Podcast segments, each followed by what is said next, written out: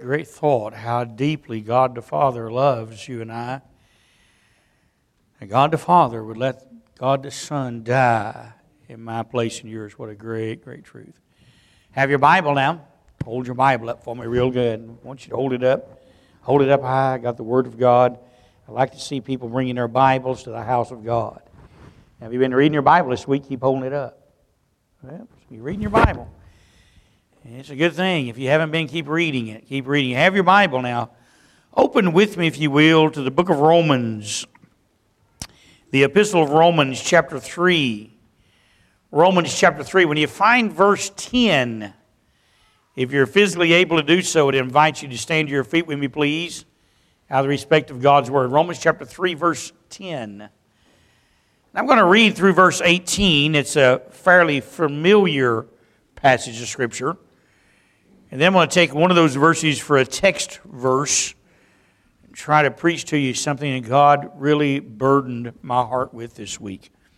Romans chapter 3, verse 10. As it is written, there is none righteous, no, not one. There is none that understandeth. There is none that seeketh after God. They are all gone out of the way they are together become unprofitable. There is none that doeth good, no, not one. Their throat is an open sepulchre. With their tongues they have used deceit. The poison of asp is under their lips, whose mouth is full of cursing and bitterness. Their feet are swift to shed blood. Destruction and misery are in their ways, and the way of peace have they not known. There is no fear of God before their eyes. Verse 18 is the text verse for this morning. I'd like for us to read it together. You ready? There is no fear of God before their eyes. I'm going to take that little phrase in the middle of that verse that says, No fear of God. And I'm going to preach on that subject this morning with God's help. No fear of God. Let us pray. Father, we thank you today for allowing us to be able to come out and have this time we'd be together in the house. Father, we've enjoyed the blessing of God in the Sunday school hour. Lord, we've been blessed by our fellowship together in the singing of the songs of Zion. And now we've come to this portion of the service, and the bread of life has been broken. I have a message.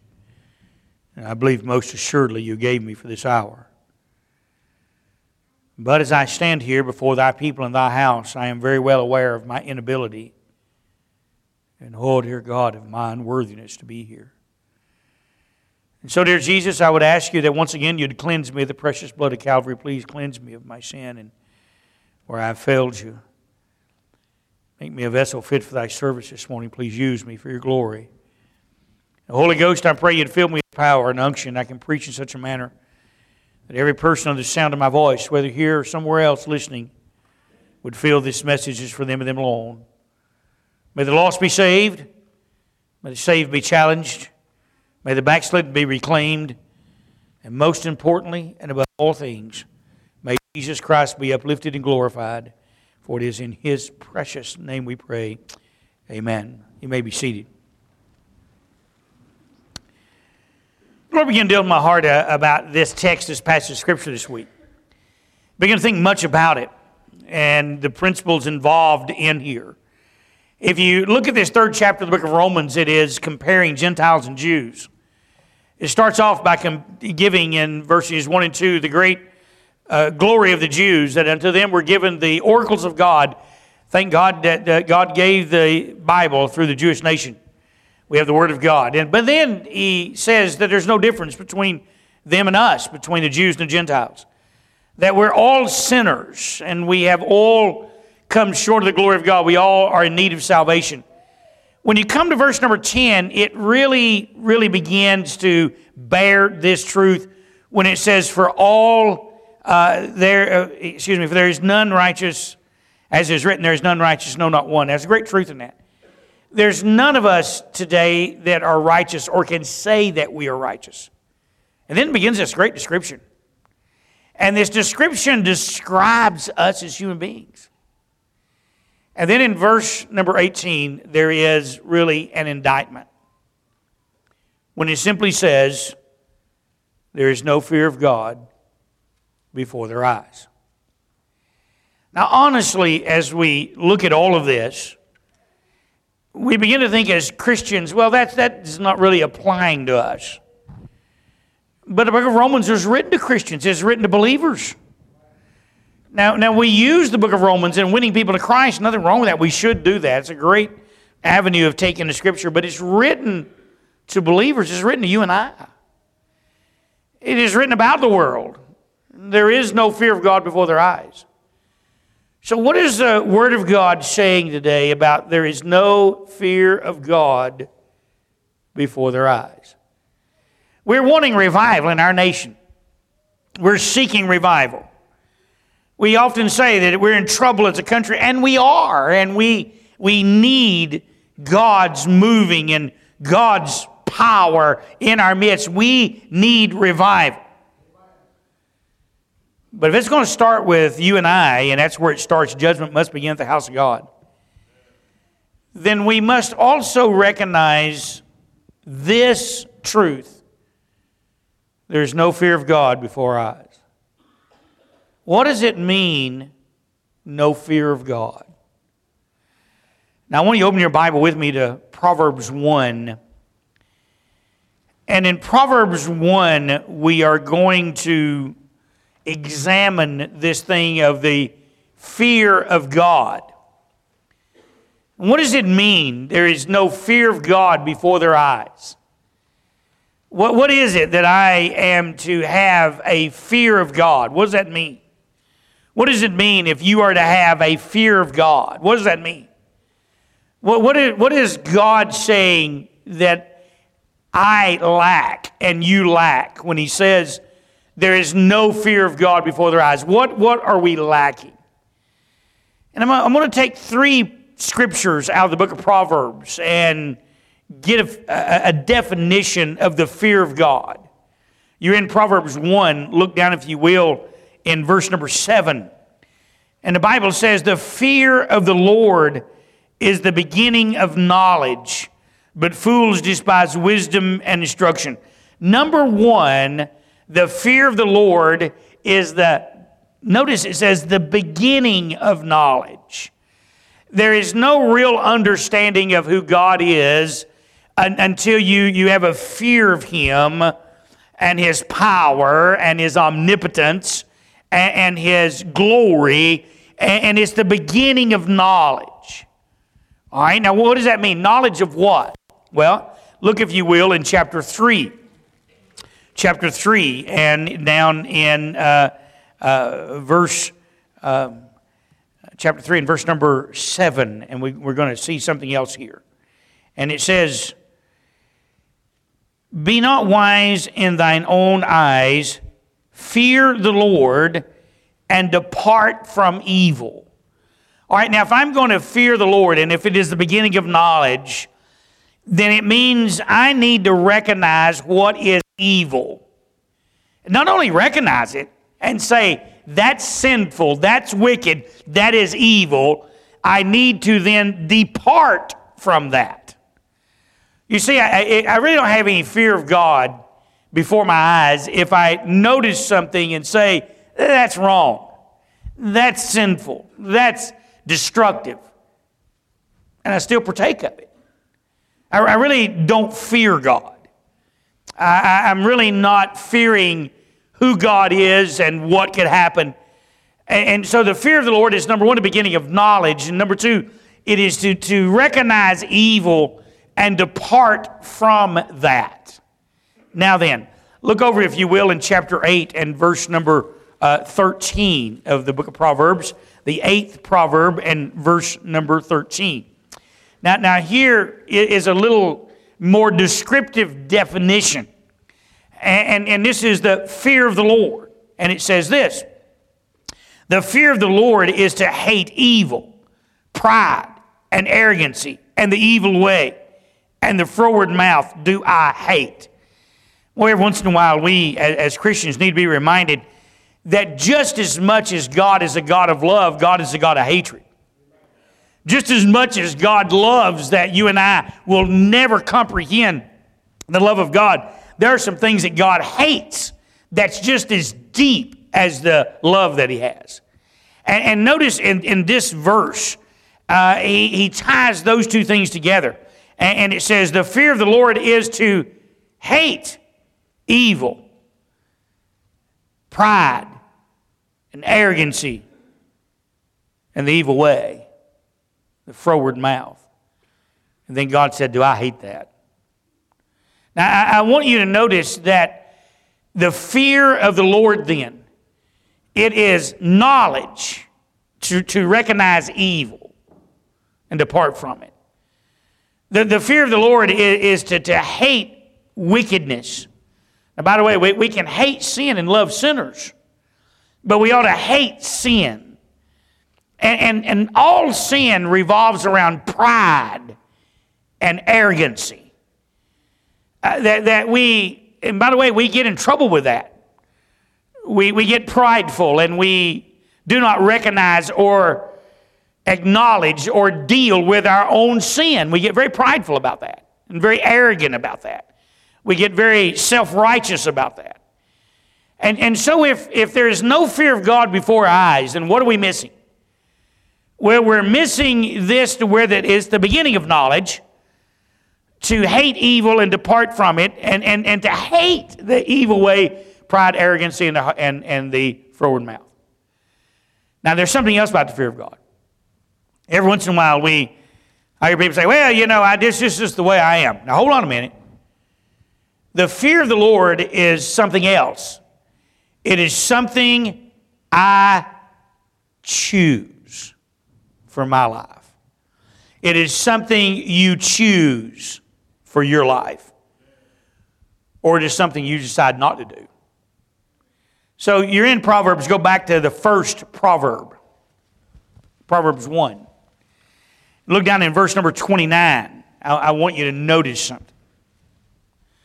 Proverbs 129. I want you to notice a truth here. For that they hated knowledge and did not choose the fear of the Lord. I want you to notice they had a choice in it. They, they knew what God wanted done. They knew what God said was right and wrong. And they chose, ah, I don't want none of that. I don't want to fear God. I don't want to, I don't, I don't want to let God control my life. I do not fear God. Now, I've got one more verse, and I'll have the introduction pretty well in, in, in place. Open your Bibles, New Testament text, the book of Acts, Acts chapter 9. Now, in Acts chapter 9, we're going to see something about the church, the early church in Jerusalem there. Now, now this is after the stoning of Stephen. This is after some great persecution has taken place and some other things have, have taken place. And, and you're going to find the church now has been in prayer meetings and they've been seeking God and they've been trying to put God first. And something happens in Acts chapter 9. And I want to read verse number 31. It says, Then had the churches rest throughout all Judea and Galilee and Samaria and were edified. Now, stop just a minute. They, they've been in great persecution, they've been scattered hither and yon. Uh, and, and now they have rest. But now, having rest doesn't mean they're just sitting on their hands. What does it mean? I'll go back to the verse. And walking in the fear of the Lord and in the comfort of the Holy Ghost were multiplied. It did, they wasn't just sitting around, they were walking in the fear of the Lord. The church was the churches, those called out body of believers in every city, were walking in the fear of the Lord. By the way, they had the comfort of the Holy Ghost. they had power, but it was all revolved around the fear of the Lord. There's a truth in that. Now, I don't want you to answer me out loud, but do you fear the Lord? Is your life controlled by the fear of God? He said, Preacher, I, I, I, I love God. I, I understand that. Do you fear God? Is the fear of God the beginning of knowledge? Do you hate the evil way and pride and arrogancy and forward mouth? And do, do, you, do you fear God? You see, I'm afraid that we don't fear God. I know that we do not fear God as people. I know that the, the nation, we have as our national motto, one nation under God, and I really wish that were true. I have nothing against the motto. I like the motto. But the truth of the matter is, we as a nation do not fear God. If we feared God as a nation, there is a lot of things that would not take place in this nation. And that's just a fact. We do not fear God as churches. And there's a lot of things that would not take place in churches. I'm afraid that we do not fear God as Christians, or there's a lot of things that would not take place in our homes. And we do not fear God as Christians individually. There's not a lot of things that would not take place in our individual lives. So do we fear God? Now, before I get into the points, I want to give you an example in the Bible of some people that did not fear God. And I want you to open your Bible to Psalm 2. Now, the second psalm that we have in our Bible that God gave David has 12 verses in it. The first nine verses talk about those that do not fear God. The last three verses tell us how to choose the fear of God. And, and so you and I need to look at this example and we need to notice what it said. And so begin reading in verse 1. Why do the heathen rage and the people imagine a vain thing? The kings of the earth set themselves, and the rulers take counsel together against the Lord and against his anointed, say. Now, the question comes is why do they do this? Why do the heathen rage? And why do they take counsel? And they, they take counsel and say, We don't want to do what God says do, and we don't like his anointed God's people. Now, watch what they say they're going to do in verse 3 and 4. Verse 3 Let us break their bands asunder and cast away their cords from us. They say, We, we, we don't want to be under their the, the control. We want to break it and cast it. What are they talking about? The Word of God. What, what, uh, what is the bans? The Ten Commandments. Thou shalt not. Why do you think people rage against it? when they see the Ten Commandments posted somewhere because they don't like what it says. Why, why do you think they rage against the Word of God being taken into our schools and read? Because they rage against the bans and controls of it. Why, why do you think that people get angry over Jesus being mentioned? Because they hate Him. And they want to cast it far from them. Well, what's God going to do about all that? Well, look what God does in verse 4. He that sitteth in the heavens shall laugh. You got a wrong impression of an almighty, powerful God if you think He sits in the heavens and cries and has a pity party for Himself when you're against Him. If you think that God up in heaven is feeling sorry for Himself whenever that mankind throws away the Word of God and mankind goes against God, whether it's a nation, a state, whether it's a city, a church, a family, or an individual. If you think God up in heaven is having some sort of bad day whenever you decide you're not going to serve God, you don't understand God at all. What does He do? He laughs. Why does He laugh? We'll keep reading the verse. He that sitteth in the heavens shall laugh. The Lord shall have them in derision. You know what God does whenever somebody says, I don't want the Bible to rule me. I don't want to do what God says do. God laughs about it because He knows what He's about to do. You see, there's no fear of God because we, we don't have a clue as to what God's going to do when we don't fear God. He's going to have them in derision. What does that mean? We'll keep reading, verse 5. Then shall he speak of them in his wrath and vex them in his sore displeasure.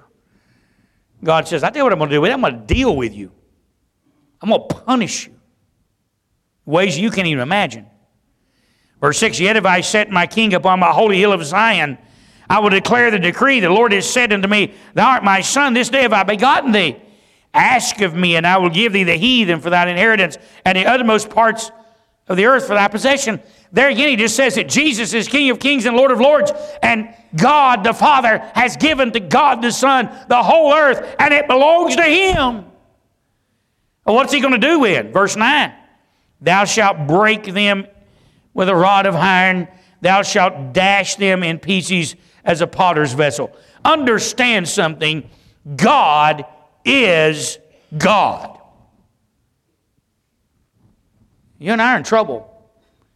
I'm afraid as Christians, we don't really see God as powerful, almighty God, but He is. The truth of the matter is, this morning there's no fear of God before their eyes. That's why that all kinds of things are going on. It should not be going on. People that say, Well, I know who God is, I believe in God, and I love the Lord, but there's no fear of God in their life that is evident. Now I've got a choice. What I need to do is verse 10 through 11, 12. Be wise now, therefore, ye kings, and be instructed, ye judges of the earth. Serve the Lord with fear and rejoice with trembling. Kiss the Son, lest he be angry and you perish in the way when his wrath is kindled but a little. Blessed are all they that put their trust in him. Hey, here's the great truth I need to choose Him. The fear of the Lord. I need to choose His instruction. By the way, this is the only instruction He's ever given us. I need to choose Him. I need to kiss the Son. I need to love the Son and choose Jesus. Now, this morning, I don't want you to answer me out loud, but do you fear God? Do you really fear God? I mean, how often this week did you ask yourself, is this what God wants me to do? Or did you just do it? How often this week did you consult the Word of God and say, is this how God would have me to live? This is the attitude God would have me to have. These are the actions that God would have me to have. Or did you just do it? You see, when I have a fear of God, I'm weighing my actions and my attitudes because I know who God is. When I have no fear of God before my eyes, I'm doing what I think's best. I'm doing what feels good to me. I'm doing what satisfies Mike's flesh. By the way, so are you. And there's no fear of God before their eyes. And by the way, God, God doesn't deal with us very well when we don't fear Him. He, he, he deals with us in judgment. And so there's some things I jotted down. There's some things I jotted down about fearing God. Number one, we do not fear God in life. You say, what do you mean by that? Well, you have your Bible. I want you to open with me, Will, to Matthew chapter 6. The Gospel of Matthew chapter 6. Now, we're about two thirds through the Sermon on the Mount at the end of that chapter, and I want to get one verse. It's a familiar verse. I could have, could have quoted the verse, and most of you you've been saved for any length of time, you probably could have quoted it with me. But, but I want you to understand something about the fear of God in Matthew 6.33. It's a great verse. We quote it often. And it says, But seek ye first the kingdom of God and his righteousness, and all these things shall be added unto you. Now, in all honesty, what did you and I seek this week? You say, oh, preacher, I'm at the house of God. Wonderful. But what did we seek? Did we actually seek God first? Now, all of these things, he's talking about food, clothing, shelter. He's talking about the necessities, the basic things of life, things that you and I have to have. He says, put God above that. Now, the truth of the matter is, most of us do not do that. That's how come that we serve God mm, if I've got time, if my family don't need me, if uh, you understand? There's no fear of God, and I do that. It, it, this is a commandment from Jesus. And Jesus says, Mike, I want you to put me first. You say, Well, you're a preacher. It has zero to do with me being a preacher. It is because I'm a Christian. And God says to me, Hey, Mike, you're my child. I want to be first in your life. I want to be above Elizabeth. I want to be above your house. I want to be above your children. I want to be above everything in life. I want you to seek me first. Well, see, right there, most of us die because we're not going to do that. We're going to put something else first. And when we satisfy our families, and when we satisfy our desires, and when we satisfy our pleasures, and when we get satisfied, if there's any time left or any space left, that is where I put God. No fear of God. By the way, it's not new. Go to Haggai chapter 1 with me, please. Old Testament text, the book of Haggai back just a little bit. It's not far back from the book of Matthew. It shouldn't take you far to find it. Back just a little bit, Haggai chapter 1. Haggai chapter 1, they didn't fear God in life either. While you're turning there, let me give you a little background of this. Haggai chapter 1 is the children of Israel had been sold into bondage for 70 years. They, they, one, 90% of them were killed in that because of their rejection of God. And now they're coming back into the land of Egypt, uh, Israel and they're rebuilding Jerusalem and they're rebuilding the, the, the, temple and they're serving God. This is a remnant that has been saved and coming back and they're to serve God, uh, but they are putting themselves first. Verse 3 of Haggai chapter 1. Then came the word of the Lord by Haggai the prophet, saying, Is it time for ye, you, all ye, to dwell in your sealed houses, and this house lie waste? He said, Is it time for you to build your houses and let my house lie? Really? Is it time for you to serve yourself and not me? Verse 5 now, therefore, thus saith the Lord of hosts, consider your ways. He said, think about how you're living, think about who you fear. Now, watch the next verse. You have sown much and bring in little. Ye eat, but are, have not enough. You drink, but are not filled with drink. Ye clothe you, but there is none warm. And he that earneth wages, earneth wages to put it into a bag with holes. Thus saith the Lord of hosts, consider your ways. God says, why do you think that's happening? Why do you think that's happening? Why do you think that life is so hard? And why do you think that, that things are so struggling? Why do you think all the problems come about you? Why do you think that's there? Consider your ways. It's because of who you're fearing and who you're putting first. And what does he tell them to do? Look in verse 9. Excuse me, verse 8. Go up to the mountain and bring wood and build the house, and I will take pleasure and I'll be glorified, saith the Lord. He says, Now listen, you know what you need to do? You need to take a little vacation and go to the mountain and cut down timber. Boy, don't sound like much for vacation. You need to cut down the wood, bring it down, build my house, and then I'll be glorified. You know what God's saying in verse 8? You know what you need to do? You need to get busy serving me. You need to put me first. You need to put your other things aside and go up into the mountain and cut down the wood and come down and build this house, and I'll take pleasure in you serving me. I keep reading.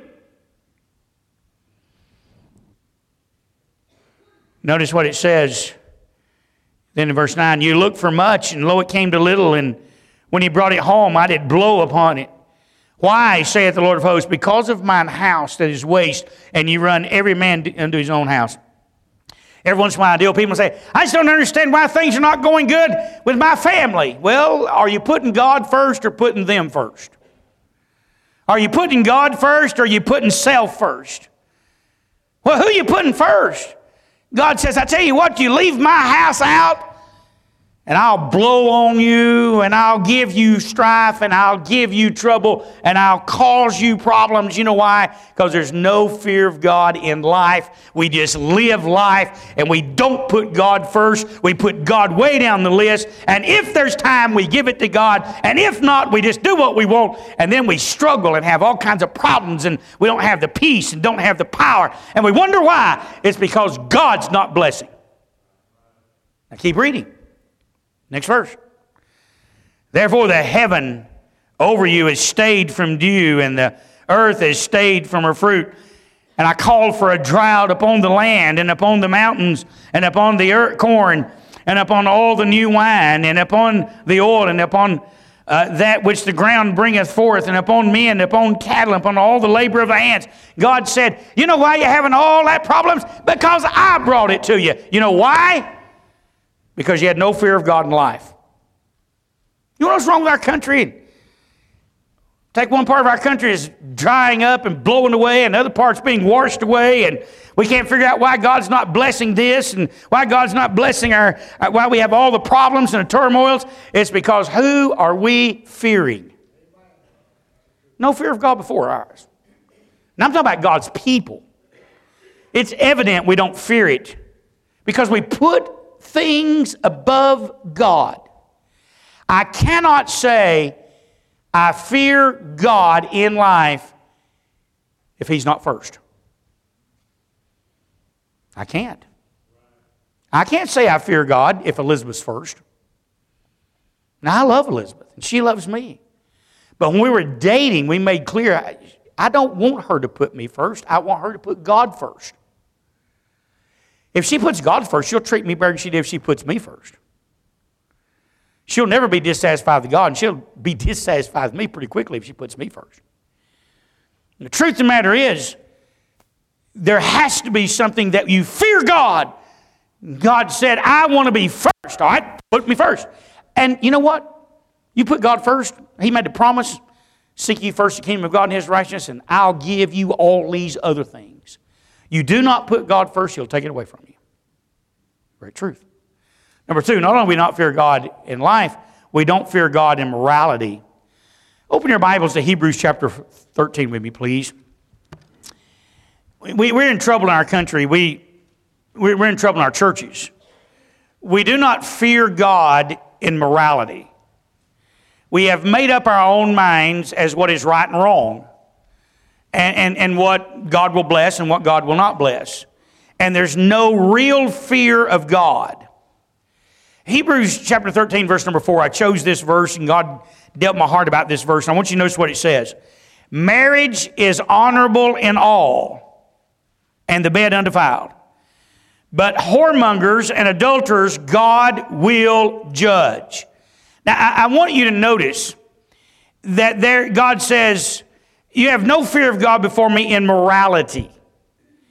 It is unbelievable to me how that in my lifetime it has changed the perception of Christian people in what it is for people to be sexually impure. It's amazing. I, I remember when I was a teenager in high school, if somebody shacked up and lived together, and by the way, that's what it is. Now they call it cohabitation and all kinds of other slick little terms, trying to act like it's okay. And it's not okay. It's never been okay. It's not okay now. And it'll never be okay in God's eyes. I don't care what society says about it. But whenever I was a teenager, it was really frowned upon in a real bad way. And now it's glorified. And I'm not talking about by the world. I expect heathen people, they're lost and on their way to hell and don't believe the Bible, to not to think it's okay. Uh, but I don't expect that out of God's people. There's no fear of God in, before our eyes in morality. And, and I've thought about this a lot. I thought, what has changed? And I'll tell you what has changed. Uh, it has changed that parents have children that grow up and do what they want to, and parents then have to acquiesce and agree with their kids. I thought about this a little bit. I'm about to get in trouble here, but I guess I'm y'all are real quiet. I'm in trouble already. I can tell it. I, I remember I had not been out of high school long, and a couple of kids that we went to high school together with. By the way, both of them claimed to be saved. They came to Bible studies that we had outside of things there, and they moved in together and lived together. Wicked. And the girl's mother throwed a housewarming shower for her. And I thought, you got to be kidding. The, the, Bible is clear on this. And what are y'all doing? You're, you're advocating it, you're acting like it's okay. I thought to myself, my goodness, if I'd done something like that, my dad would throw a housewarming shower and he'd burn the house that I'm living in. He wouldn't tolerate it and he wouldn't act, act like it's okay. And, and he wouldn't act it to everybody like it's okay. He wouldn't. Somehow or another, we've come to the point that we act like it's okay. Not to God. God says, I'm going to judge that. And the only reason that people do that is there's no fear of God. Listen, Elizabeth and I dated for a long time six years and three months and 24 days and 23 hours. Now, and that's accurate, but anyhow, we were still pure when we got married. Now, there was a reason behind that. Listen, we're, we're human beings and tempted the same temptation as everybody else. She's a pretty girl. I have a healthy fear of God. So does she. You understand that? A healthy fear of God. Had all kinds of freedom. Could have done anything I wanted to do. We had a fear of God. And the reason that these folks live in adultery and fornication is there's really no fear of God. The reason that we have these folks that live in homosexuality and this transgender junk is there's no fear of God. If there was a fear of God, listen, people say, well, we, we just, we love each other, we're living. Well, then get married and straighten it out. Do the right thing. How hard is, why play house? By the way, parents, say that to your kids. Say that to your grandkids. You can say them, I love you, but I will never approve of that. You can say that. Because they need to hear someone say it. They need to hear someone that says, I fear God, and that is wrong. And God is going to judge you for that. You can love them and still have compassion and stand your firm ground. And we, there's no fear of God before their eyes. There's no fear of God in life, there's no fear of God in morality. There's no fear of God in death. You say, what do you mean by that? What do you mean there's no fear of God in death? Well, I want you to see something. You're in the book of Hebrews, go to the book of James. You might not have to turn just one page or so. James chapter 1 I want you to know something. There's no fear of God in life, there's no fear of God in morality. I mean, you can't say you fear God and do what God says don't do. There's no fear of God in death. James chapter 1, verse number 13.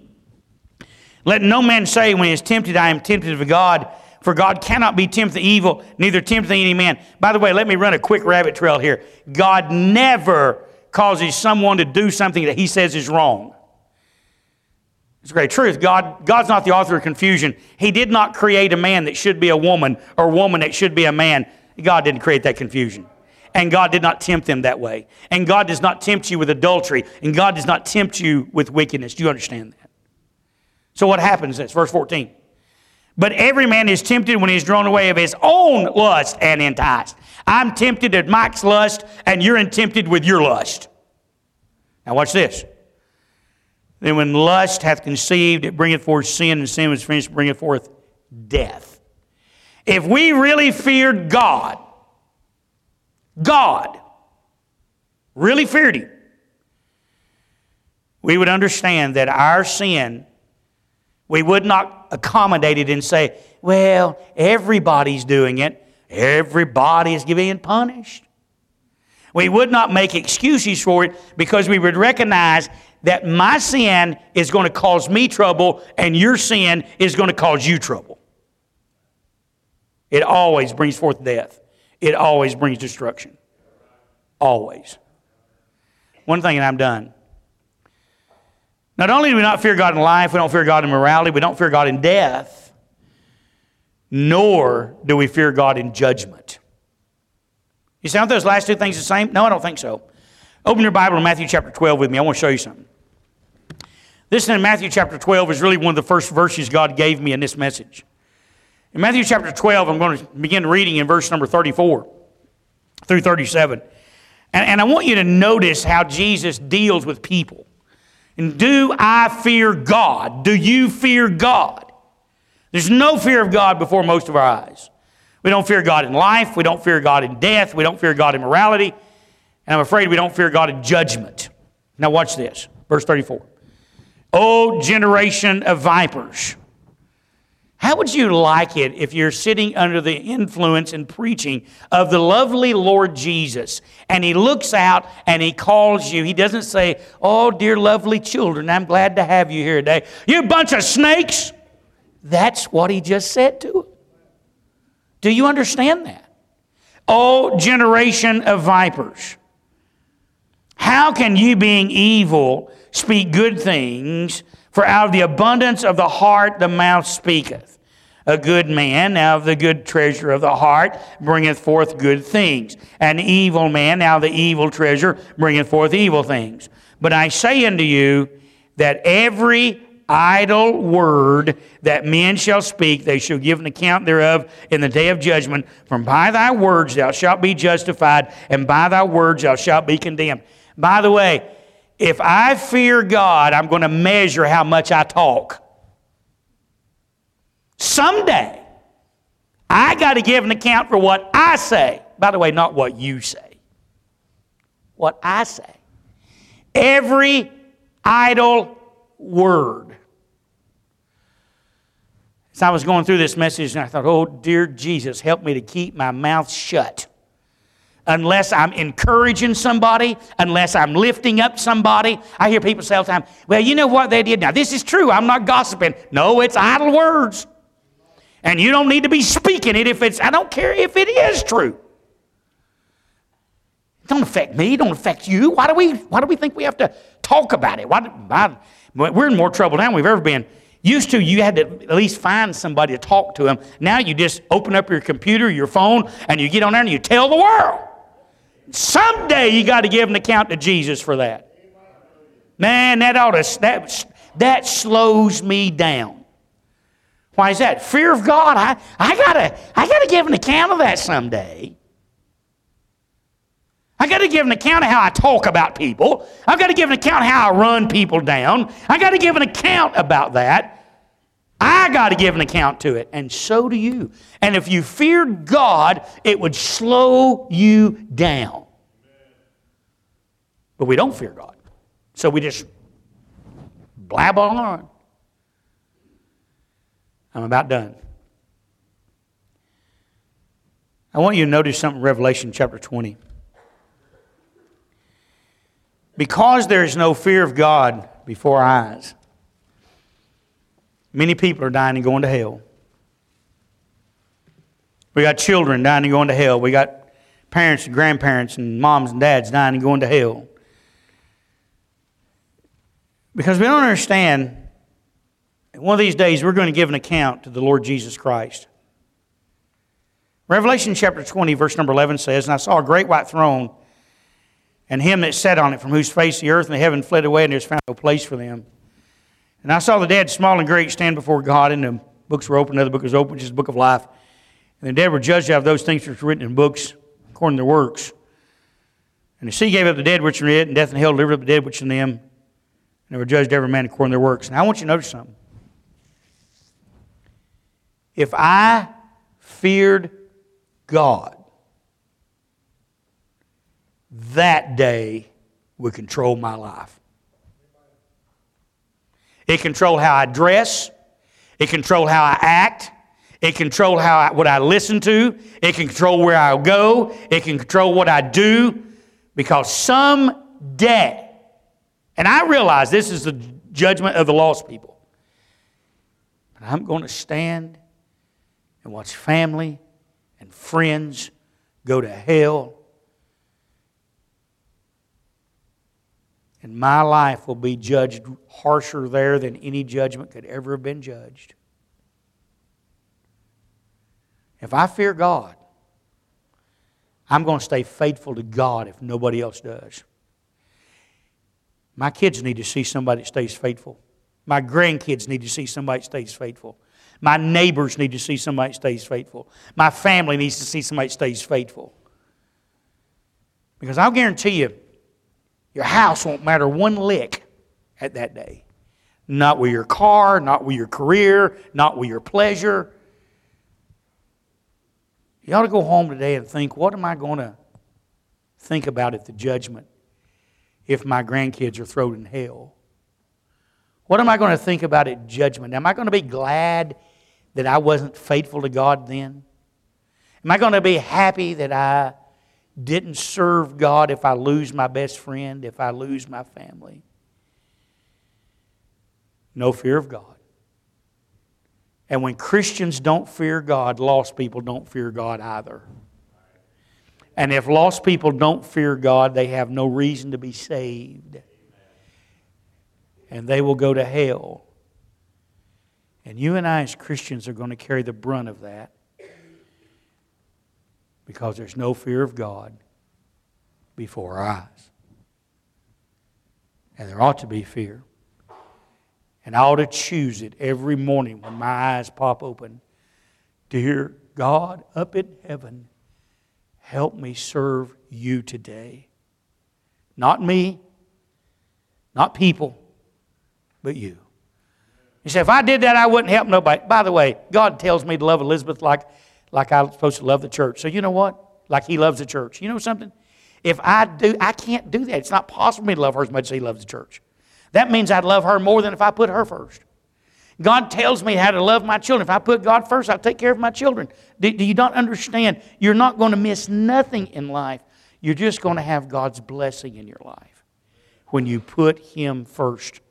And if you don't put Him first, you have God's judgment. What if you chose? Do you really fear God? Are you saved this morning? Listen, if you're going to, if you, if I came back to you and got you by the hand and asked you if you died right now, would you go to heaven? And you say, well, you know, I'm thinking about it. There's no fear of God there. Well, maybe uh, there's no fear of God there. You ought to come this morning. Let us show you how to be saved. You be saved. Listen, hey Christian, hey hey hey man, that's a husband, a father, a grandfather. Why don't you decide to be a man and fear God if nobody else does? Hey, lady, a mom, grandmother, why don't you, wife, why don't you decide to fear God and lead your household the way God expects you to be as a wife in the fear of God? Why don't we decide we're going to fear God? And that cannot be said about you and I because we chose the fear of God. By the way, it's one or the other. I'm either walking in the fear of God or I'm walking in Mike's lust. One or the other. There's no in between. No fear of God before our eyes. Every head bowed and every eye closed.